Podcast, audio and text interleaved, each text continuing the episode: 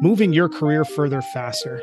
That's the mission behind Cascading Leadership. Each week, we're bringing you stories of women, immigrants, members of the global majority who have risen to the ranks of senior leadership in the world of business. Get ready to gather the insights of some of the world's best business leaders and apply those to your career. If you're interested in sales and marketing effectiveness, organizational effectiveness, talent strategy, DEI, or HR tech, tune in. We're going to share with you what they don't teach you in business school. Welcome to the show.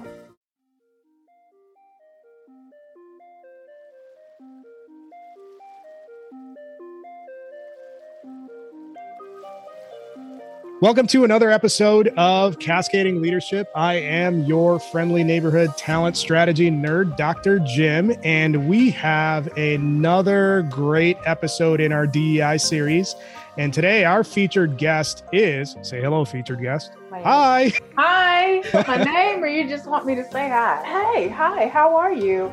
Maiya Winston, DEI leader, strategist, dot connector, dream believer, people incubator all around nerd of my own building as well. Alias Little Black Girl from South Central LA. Excited nice. to be here with you and talk diversity and all that jazz. It's going to be a super fun conversation and super serious and super interesting. There's a lot of supers there. But I will say, if LB was here, and you know LB, he's crabby and no fun. If he heard that title, he would be just grumbling and grumbling. Oh, that's not an appropriate title. It's too long. That's well, my LB impression. Yeah, he's gonna get you later. He also knows me, and he knows the title is the title. He's teaching class today. He's going to miss out a lot of interesting conversation. But, you know, today, the topic of the show is going to be pretty controversial. We're going to explore how you actually use DEI as a critical success factor for a startup and embedding that across an organization. Before we get into the meat of the conversation, I, want to dig into your background a little bit and have you walk us through how you became so focused in DEI as a practice and what that focus has taken you through the years. I don't think it's controversial, but we'll get into that later. It should be enlightening versus being controversial. So I'm hoping that whoever is listening, whoever decides to take the time to really sit and consume what it is that we will discuss today takes it from a perspective of learning and trying to find a place of understanding versus finding a place of argument. I will start there. My DEI journey started, as I stated, little black girl from South Central LA, but I was born, raised, educated, and priced out, but did attend the University of Southern California. Go Trojans. Trojan family is a very strong network. But I worked while I was in college during, I want to say about two and a half years.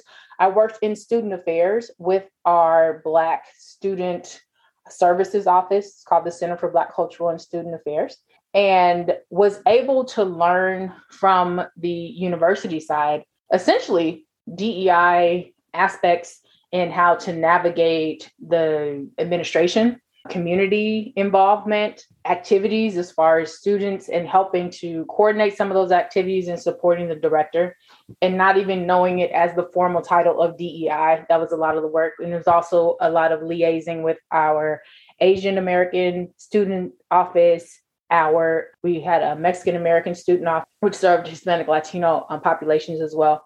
And there were other student services, but being advocates and understanding what it meant to have the representation on a campus uh, of a very large school, which had a very small Black or African American population of 6%. You have a student population, and then you have to find community within the community. And the activities that were supported through that office helped to make it seem like it was a small family within the bigger campus of 30 something thousand other people be I mean, it commuters be it other students you know coming and going transfer students and things like that so that was my first foray into that type of work and I do see a lot of similarities, and I know that was great training ground. So shout out to Dr. Corliss P. Bennett, who was my leader in that capacity and Dr. Frank Harris, who is a amazing leader within the DEI space within education right now too. Both of them I had the opportunity to work with and learn from as it relates to how to navigate these spaces while advocating and also changing the game for those who are coming through and going through the system as students, but also as employees. There's a lot of different areas that we could go off into more detail, but there's a couple things that I want to chime in on.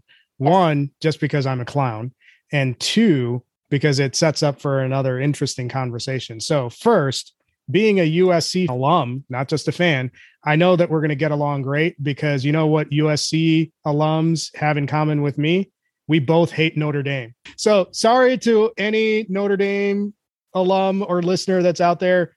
I don't, no, never liked Notre Dame it is what it is.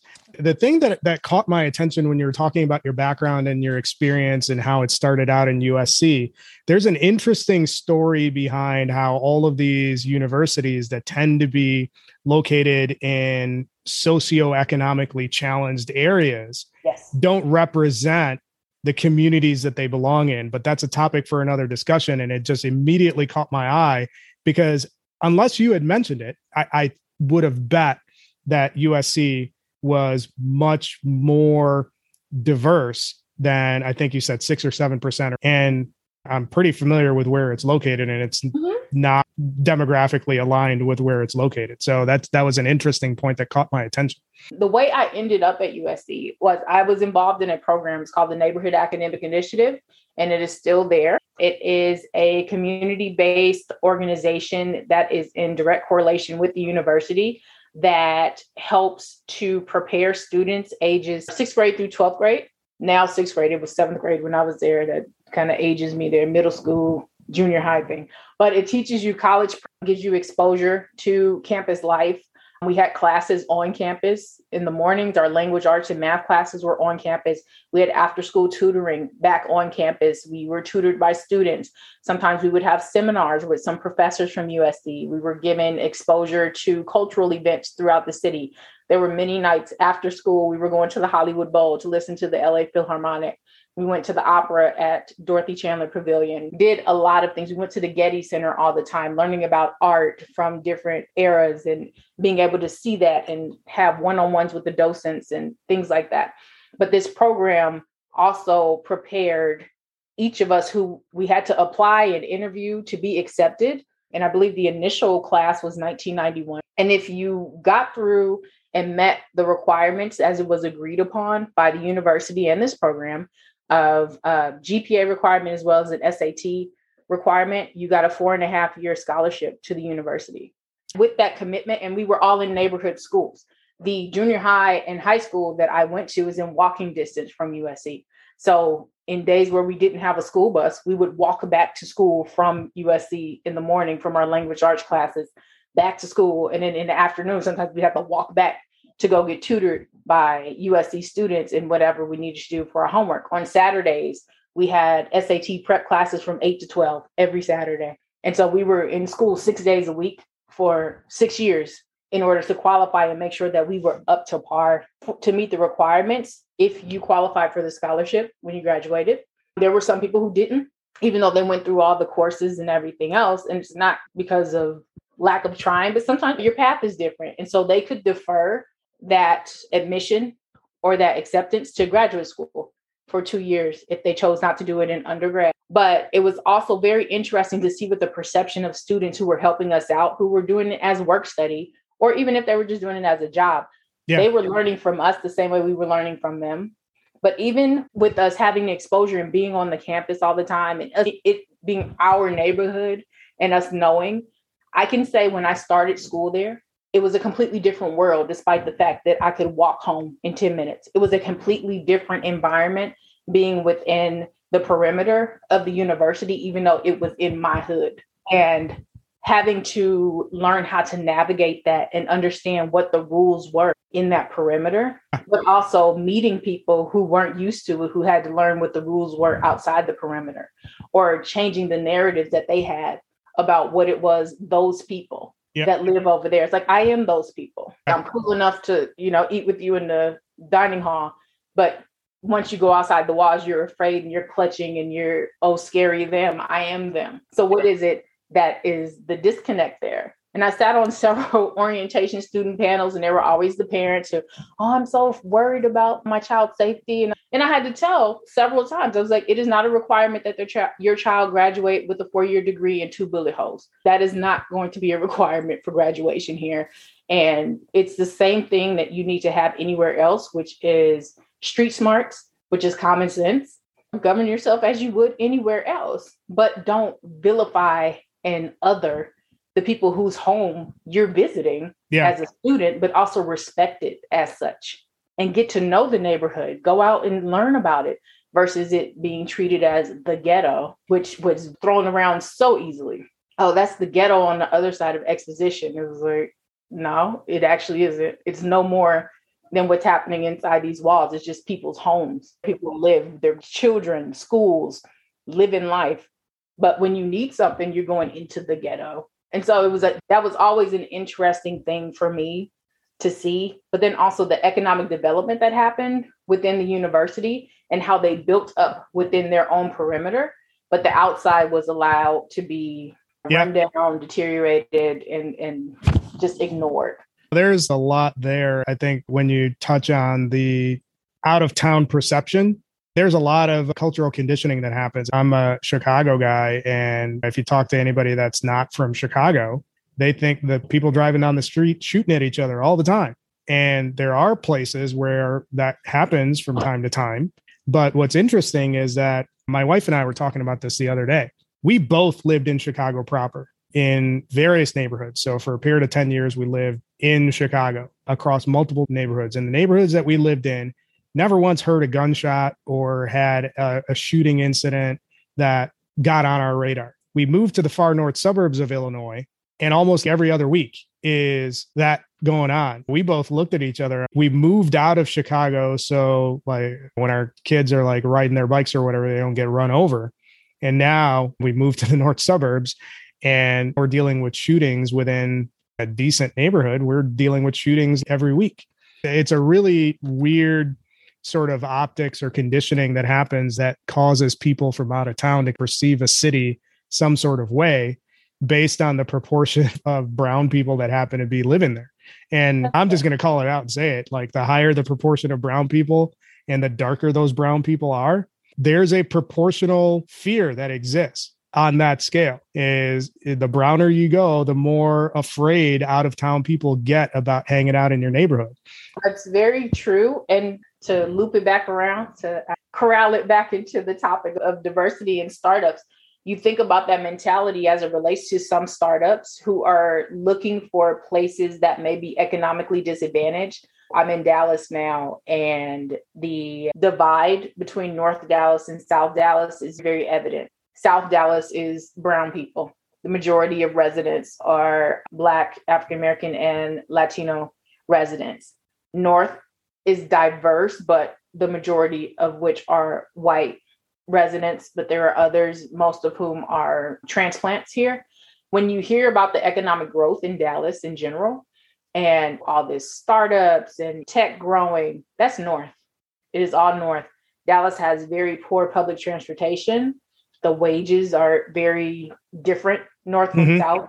And so you think about the amenities as well as people's ability to get around without there being consistent public transportation. And all your if all your new jobs and all your high paying jobs are north but someone lives south and the only way they can get there is by car. But between construction and a road is always on, under construction here. I don't care when it is.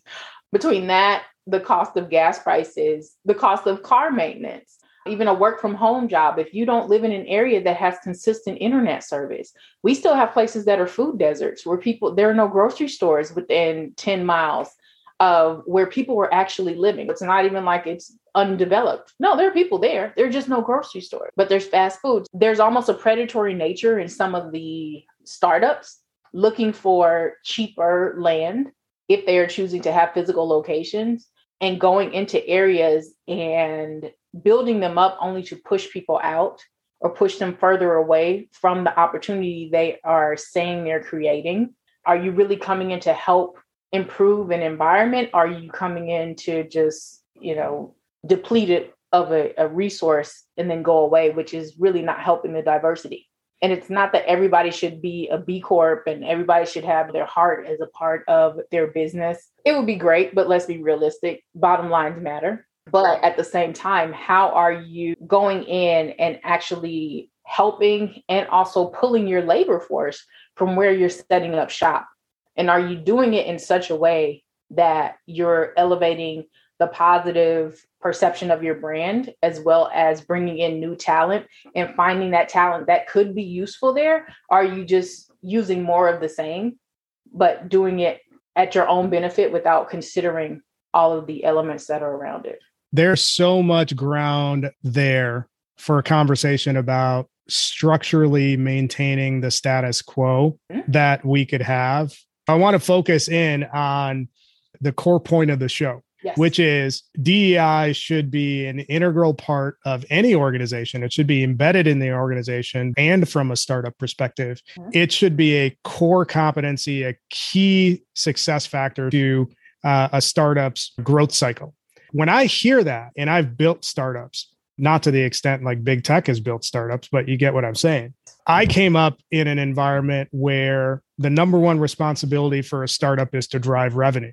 So I wasn't even thinking about DEI. That doesn't mean I wasn't doing DEI thing. I wasn't thinking about it as a primary driver. If I understand your position correctly, you're making the case that this should be a primary driver in any organization, which I agree, but especially in a startup when you're looking at where that startup is supposed to go at some point in the future.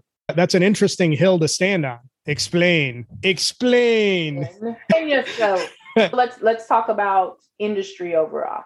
When you think about specifically in the United States, when you talk about industry, when you talk about corporations, that structure and who it was designed for and who was supposed to be in charge and who was supposed to be the labor at the bottom. And it was designed for rich white men to build large conglomerates while building it upon the backs of non-white people we'll, we'll just say that for right now. I know that there are nuances to that when you start getting into class issues and levels, and for the majority, non white people as your frontline labor force who are generating the output that brings in the revenue for the rich white man to keep getting richer. So, as cheap as possible, I want some frontline labor to do all the work that's going to help me improve my bottom line and help me expand my territory and be rich yes, there are the, again, as I mentioned, the different nuances of the different groups that started to migrate to the United States for opportunities, especially you talk about the turn of the 20th century. We had the large populations of Italian and Irish immigrants who came through and were also othered and seen as lower class than those who had already been in the United States, be those from England and other parts of Europe that came over with some wealth and we were able to capitalize upon that and build. And then there had to be this rise in the ranks of those who were not of that class already. That's a whole different separate discussion. We just gonna keep it basic of who started corporations and who was it designed to serve and who was supposed to win there. There was never a thought of I'm doing this. I, white male mogul, am doing this so that one day that Asian man building my railroad that Mexican man over here building my buildings, that black man over here cleaning my house and serving my food. I'm going to elevate his position and bring him up and make sure he has opportunity to win too. It was never in the design. And I'm purposely saying man because it was not until fairly recently when we talk about women in the workforce being normalized and being elevated and allowed to be a part of leadership and even leading companies beyond entrepreneurship, but just within these corporate structures that existed that even today control the majority of the money, that allowing just women, and by women, white women, to elevate to the ranks to be on par, or at least have a seat at the table. That's a fairly new concept. Even that aspect of it isn't particularly well uh, executed. LB oh, and I talk about this uh, fairly regularly, where his doctoral research is on women in executive leadership. And when you look at, I don't have the exact numbers because it's not my research, but when you look at the Fortune 500, there's something like 40 women that are at the CEO level. And the question, LB brings this point up on a regular basis when we're talking with our featured guests. The question is often asked, well, why are there only so few women or this many women in it? When the question should be, why are there this many men that are in the position? And largely monochromatic men, too. We can slice and dice all of that stuff. So I get your point, the structure. To that point, though, so back to startups and how it fits into that. When I think startup, the first word that comes to mind when I hear of someone having a startup or going in there is disruption. You are coming in to start and introduce something.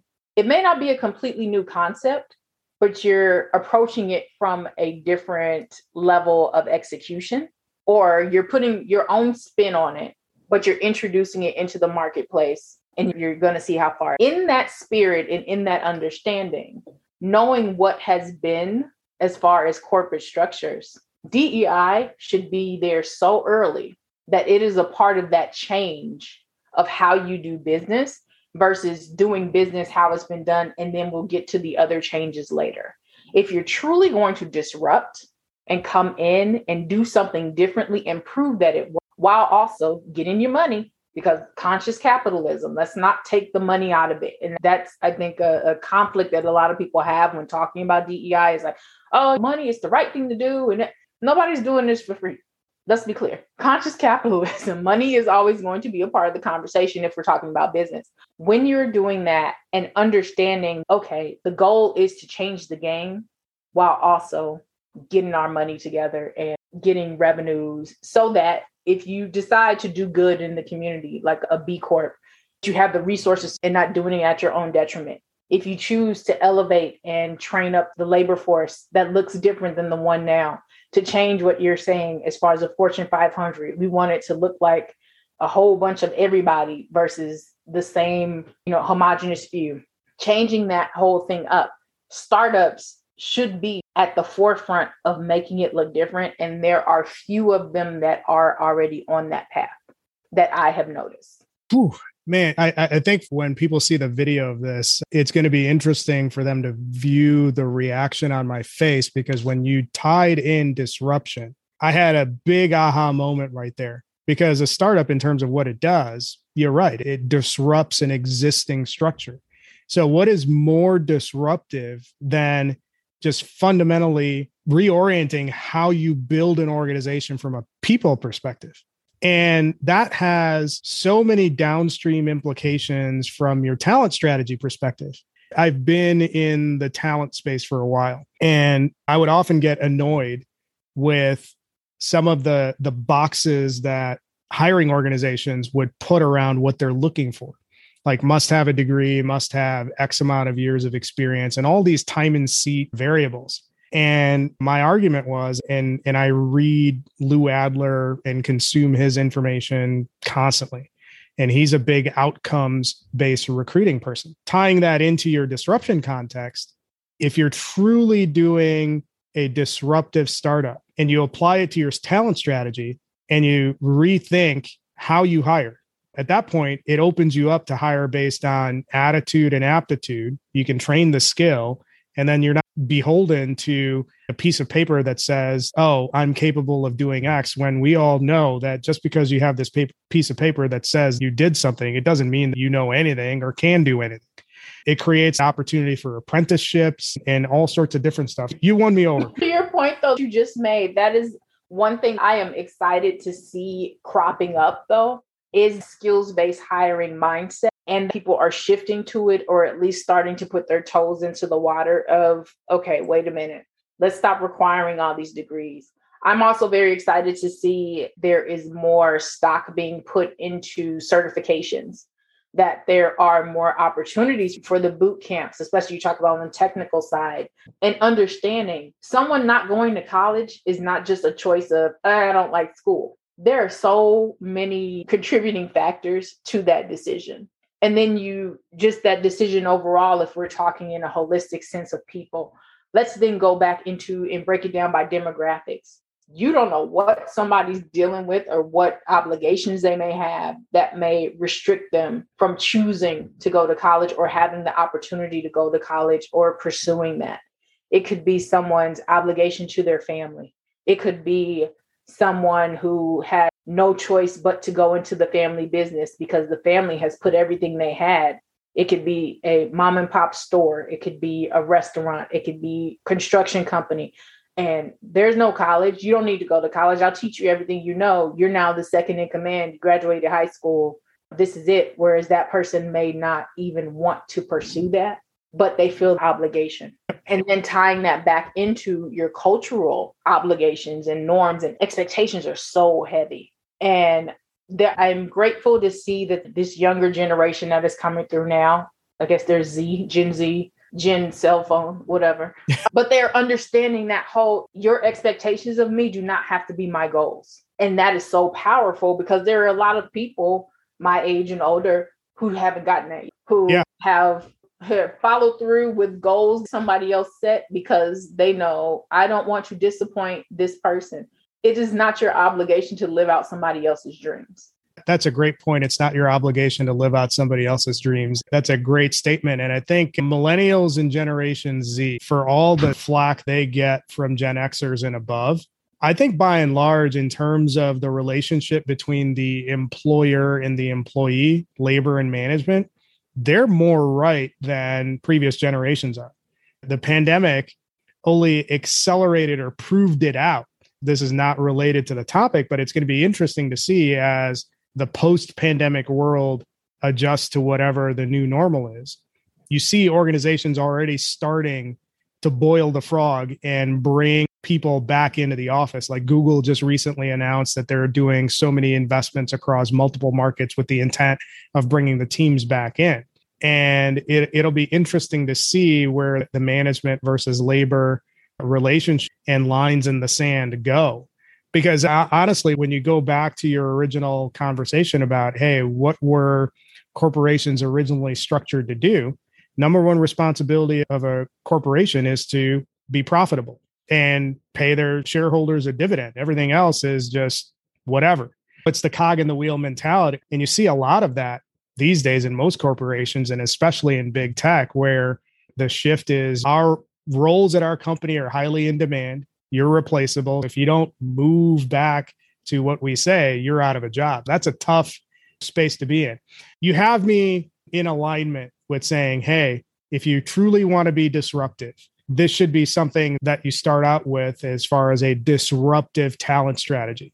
And disruptive meaning disruptive to the legacy way of thinking. I'm with you there. Now, when we look at the growth and maturity of that startup, I'm not convinced because I'm thinking about my mission as a startup. I want to scale, accelerate, grow, and whatever my exit plan is, I want that executed.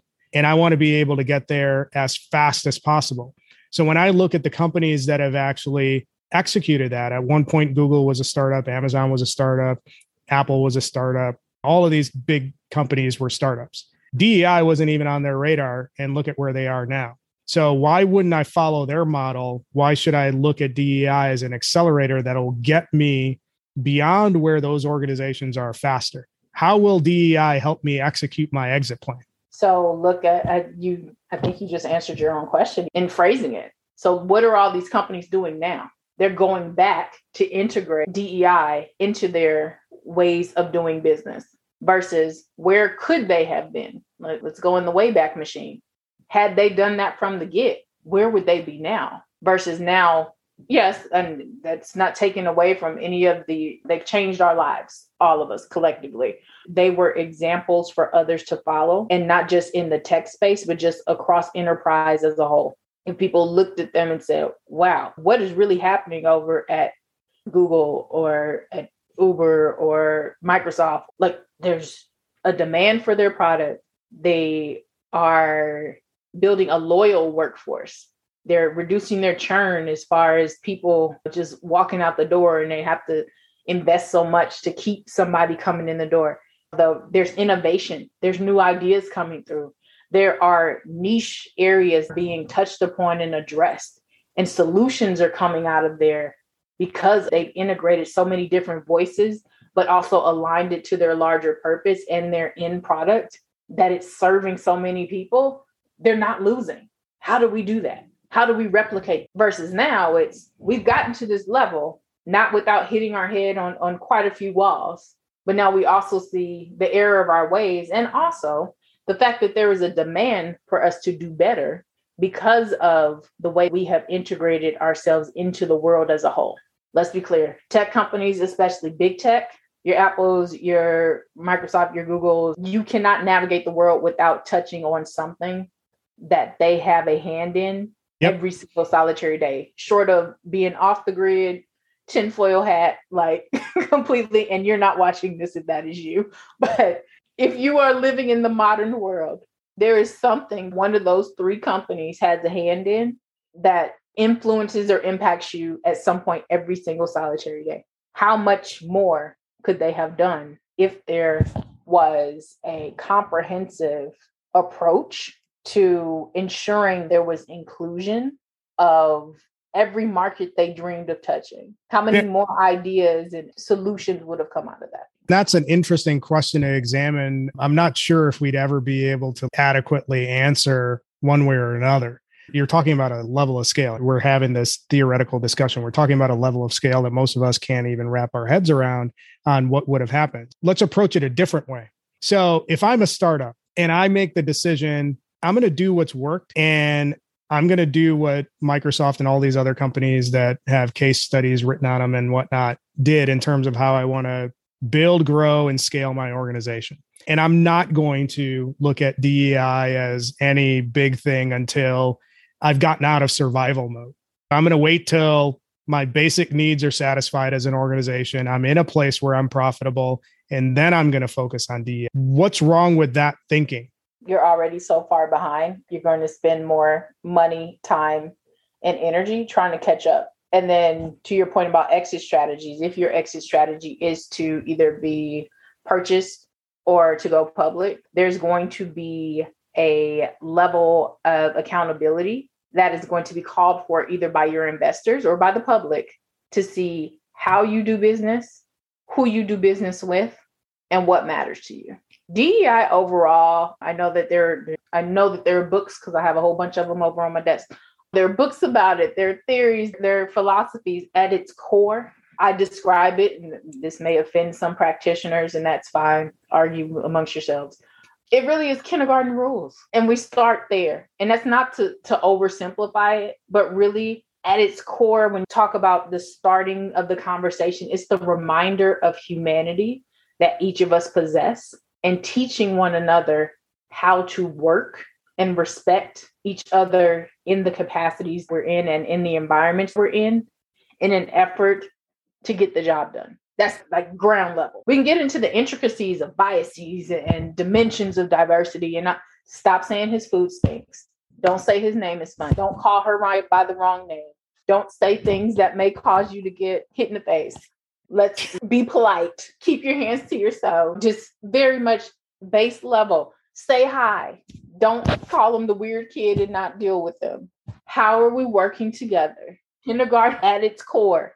Let's start there we build upon the the competencies and, and the areas and you develop your knowledge around it your emotional intelligence as it relates but we got to start somewhere in that base level kindergarten rules. How many times have you seen i know i've seen cautionary tales all over the place about people at startups who don't know how to properly navigate the environment because they think they can come in and whatever they endured at maybe it was a corporate environment or maybe they were bullied in high school and they just came up with this idea and now they're getting funded and they're doing it. But then they build such a gross environment full of toxicity and horrible behavior that then stifles their ability to be profitable and to go and change the world the way they probably dreamed of because they forgot the kindergarten rules you might get some pushback on being on oversimplifying it. Sometimes there's so much information and so much theory on all sorts of different topics. And DEI is no exception.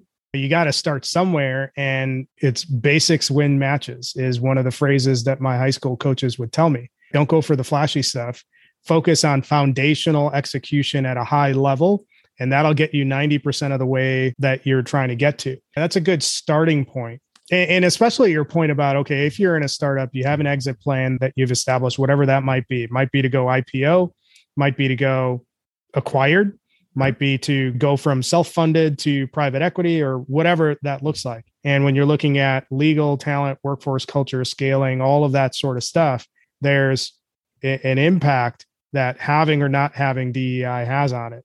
So, beyond the kindergarten rules, what else can an organization or a startup, or maybe even just a, an organization that's established that wants to build a foundation of DEI to go from? Beyond the kindergarten rules, what are some actionable things that they should be doing as far as critical steps or critical competencies to build DEI into their culture?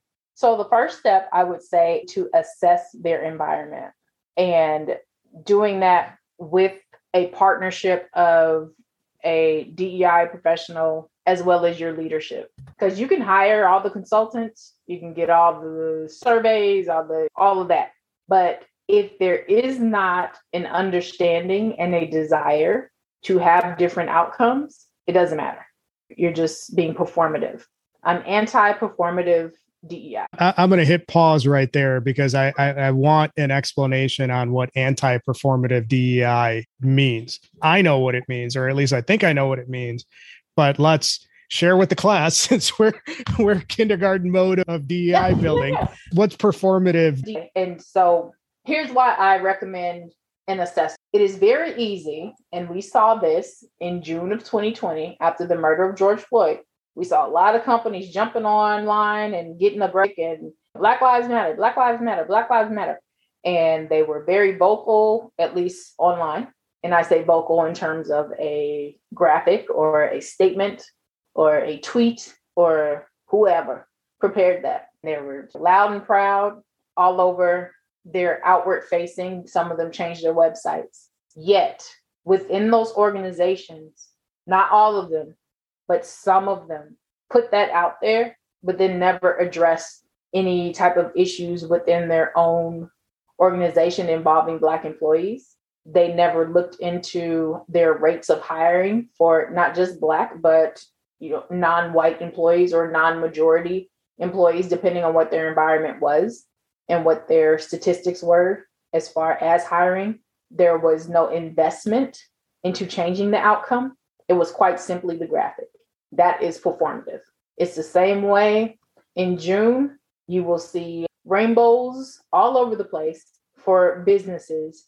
Yet there are within the walls of some of the businesses who will turn their graphic into a rainbow in June that have employees who identify under LGBTQIA plus who are not comfortable even sharing if they choose to that they are a member of that community who have managers or leadership who refuses to respect their pronouns who get harassed because they may present differently than their pronouns and yet the company say oh we're doing so good or, or we're on this list or we're on that list that's performative if you're not living it, but you want to go out and rah rah cheer for it. It's like being a bandwagon sports fan. So it's it's akin to being a bandwagon sports. It's when they win, woo! I'm I'm a fan. Give me a jersey. Thanks for spelling out the the performative part before we went into the rest of it. Pick it up from that point going forward. Be, you can't be performative. You have to be looking at making some real change. And so, what else can organizations do to build on the foundation of those kindergarten rules to accelerate DEI being embedded in their organization? So, the assessment that I mentioned before, that is done with your leadership as well as with a DEI consultant, a firm, a professional, if that is someone on your staff who does that, is to get an accurate snapshot of what is happening within your organization. I like to caution people who are looking for DEI consultants and they're just kind of price shopping them versus actually talking or hearing or learning from somebody to see how they actually will go about creating a strategy for companies that are looking for um, help developing or improving their DEI outcomes is if somebody offers you a, a strategy in a box, they just want your check. In order to accurately develop a strategy that is going to be actionable and implementable in your environment, someone has to assess your environment to see what are your statistics, what are your demographics? Do you even measure your demographics? What's your engagement like? What's your relationship from a leadership standpoint with your employees? What's your culture? Is there a defined culture? How do people feel working there? Are they proud to work there? Or is it one of those gray jobs on LinkedIn, like the company hidden? Do they not share that? What does all that look like? What are your goals? How do you hire? What's the environment? What's being said about you on Glassdoor? What's being said about you on Fishbowl? All of these different things. There's so many different elements that have to go into assessing an environment to develop the correct recommendations. It's like going to the doctor. I mean, it's WebMD, right? So if you cough three times, you go to WebMD, what's happening? You're dying. Is that accurate? You have to go and get your personalized assessment to determine what is happening versus it being the, oh, well, it, it says if people don't like working here and you only have four Black people out of 500 and you don't have any ERGs, start ERGs, hire somebody to be your DEI program manager, and voila, everything's going to be magic. It's not. And that's the incorrect approach. Your assessment point is actually really well taken. If we're talking about the next step just above the kindergarten rules, you, you have to get a deep understanding of what your current state is. And then from there, prioritize what elements of that current state you're going to fix first so that led me to another question. And I know that this isn't something that we had talked about before, but you said you should be, look for a DEI coach. You shouldn't be factoring that coach based on price. If an organization doesn't know anything about DEI, and I'm exaggerating, what should they be looking for in terms of what a coach brings to the table?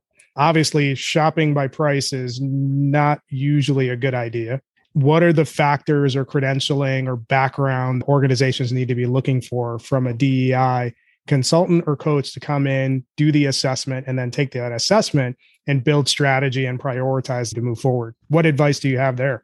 I would say if you're outsourcing your DEI work or even doing an assessment or, or trying to build and start, and you want someone who can help you create benchmarks and give you reference points specific to your industry, especially if it's very niche, then ask your peers. Hey, other tech company, who did you guys use to do your, or do you have a recommendation for someone to do a DEI assessment? Looking at different firms and seeing who they have on their staff as far as people with the knowledge of your industry as well as your competitors, because that can help you also with best practices. It's not always about having such a, a highly specialized recommendation list. A lot of it is best practices. And there are great organizations out there like a Diversity Inc., like diversity best practices, like National Diversity Council, Gartner, Catalyst, who have consultants on staff who are more than happy to come in and help give you an assessment, or you can subscribe to some of the resources and pull from there, or you can find an independent consultant. But make sure that it's somebody who's not only familiar with business and DEI, but they are familiar with your business and at minimum your industry, or that they have some sort of expertise in the area that you want to go. If they've worked at a large company and you're a smaller company looking to go large, they can tell you how to get there or what the expectations are there. If you are, you know, a larger company looking to go major, multinational, looking for someone with global experience, look for someone who understands cultural nuances, cultural competencies. All of these things are very important. But if you are a big company and you're looking for somebody who's only worked small and they don't know what it's like to work across time zones beyond New York to LA or uh, language barriers or holidays, just in general, that's going to be a problem. And may not be able to help you to develop and assess the answers that will help your organization grow properly. That's a great set of recommendations. And, and, I want to tie this all together. We've had this really great conversation. I think we've gone to a level of depth, but I would have loved to go even deeper. I want to wind this back a little bit to prove what you're saying. So we didn't set this up really well, and that's my fault in the beginning. You've actually done this work at large organizations. So you were formerly of Allstate impacting these initiatives throughout the organizations. You have big company experience. So it's not all theoretical. But the topic of the show is how do you embed DEI within a startup environment? What do you have to say about making that real and actually executing in a real life, uh, real world environment? Well, Maiya. I'm doing that right now. I am building a DEI program at a tech startup. And yeah, it's not a game it's fun. It is interesting. It is a learning. I'm grateful for the experience that I had prior at all stages you mentioned at USC even many moons ago, noticing different nuances and best practices, as I've mentioned, from other organizations I've been affiliated with. But it really is going back and understanding and seeing what my prior experience as well as best practices and assessing what's in front of me that is helping the strategy to come together. So that was my first 90 days in my role was assessing, analyzing, and then recommending. It wasn't coming in bull in the china shop like, oh, where are the demographics? Where are the pronouns? Where why don't you have stop? Let's find out what's happening. Again, whatever is developed, it has to align with the culture. What's the culture? What's the norm? What are the people saying? How are people experiencing this space? What do they want? Asking and having real conversations and allowing people not just to to you know piss and moan, but to honestly say, I would love it. I would feel more a part of this environment. I would love coming to work or logging on every day even more if it would be great if we had and taking all that and then getting the buy-in from leadership and saying, "Hey, these this is what your people want. Where do you stand on this?" And not in an ultimatum sense, but quite honestly saying, "Where do you want to see this business go? How do you want to see it? Where do you see it being? How do you want people to experience your business? I think one very important thing to uh, acknowledge for those who are in startup environments too is that a lot of the time, especially if your founders are still involved, it's very personal. They have corporate business experience, but this is this person's heart. This is their blood, sweat, and tears. And even if it's grown to a fairly large space, it's still their baby for those who are parents, you understand, even if your kid is an adult and out navigating the world, at some point, that's still your baby. And you want to make sure they have the guidance and that they're not running amok and, and you still want what's best. And you don't want to completely let go and let somebody else take it in a direction you may not be as comfortable with, even if it's might be the best thing for the organization. In a startup, it's really important to have those conversations to give recommendations without being heavy handed, but also finding that happy medium, that common ground, and saying, here's what on the corporate side may be the best thing to do. I understand though you may have a recommendation or a thought on something else. How far do you want this to go? The first conversations I had with the CEO at the startup, who was one of the founders, and I asked him, I said, How far you want me to go? If I come in and I'm pedal to the metal and I'm doing things that make him uncomfortable or he feels like this is not the company I want to represent the work we do, then we're going to clash and then I'm going to be mad and then it's going to be a problem right. versus having communication and saying, here's a recommendation. Are you good with this? Or if you have something else, tell me because I want to incorporate that. I want this to be ours instead of it being me pushing because that also creates space for if something goes left I think that's a fundamental leadership principle you're talking about. It's how do you build golden circle communication? What's our agreed upon why? What's our agreed upon vision for success? And how do we work together to get there? When you're breaking it down to kindergarten terms, that's my explanation of what you just told me. And that's great stuff you just walked us through. I'm not going to close down the show without having you give us the most critical takeaways you have or critical points organizations need to be focusing on when they're looking at embedding DEI into their culture. You can approach it from that perspective or approach it from the topic of this show which is how do you embed DEI into a startup culture. So what are the the the two or three most important factors that organizations need to consider when evaluating a yes or no decision? Touched on one just a second ago why you're doing this and understand DEI being a part of your structure in your business is not meant to derail you or not meant to detract from that why. It can actually help you. That DEI should be a part of your whole business. Stop tucking it under HR and making it just seem like it's making people feel good and they'll stay here. It's bigger than that. And it does impact your bottom line it shows through your hiring it shows through your spending it shows through your customers it shows through everything that you do your philanthropic pursuits it should be in everything because it's about people.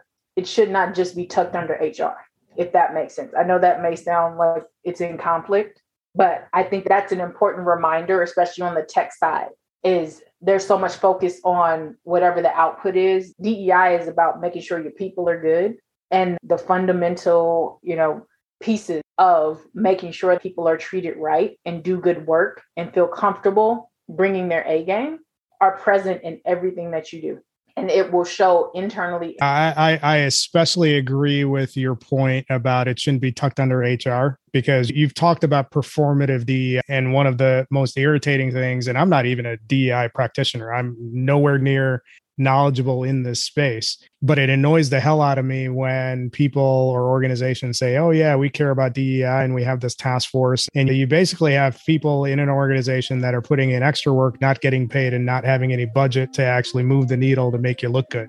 That's performative DEI. I, think just like any other function in an organization, if you truly believe in it, it needs to stand on its own it has its reporting structure and it has to have a budget. If you're not going to put budget behind it, it doesn't exist and it doesn't matter.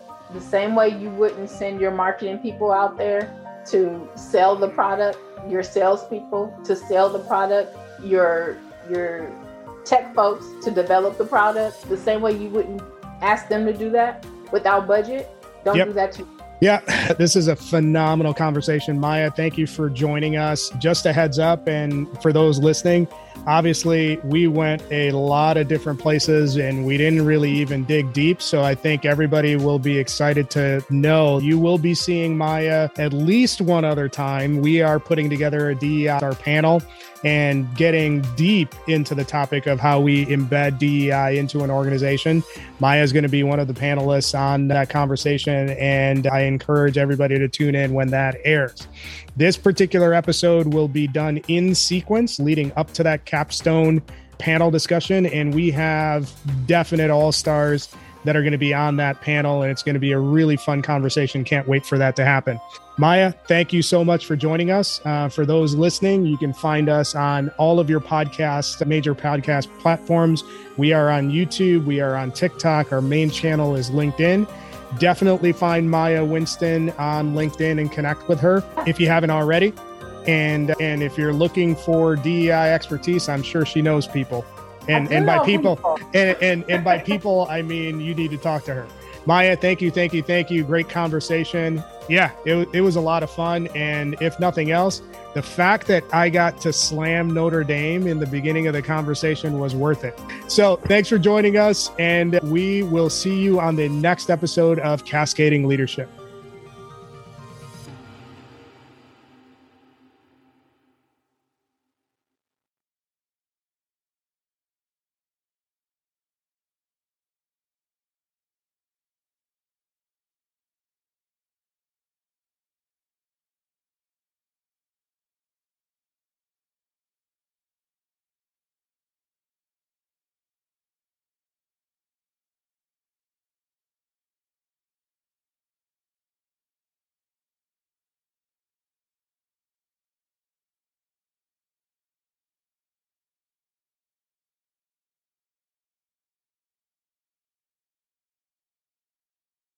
Thank you for listening to this episode of Cascading Leadership. We hope you enjoyed the story as much as we did.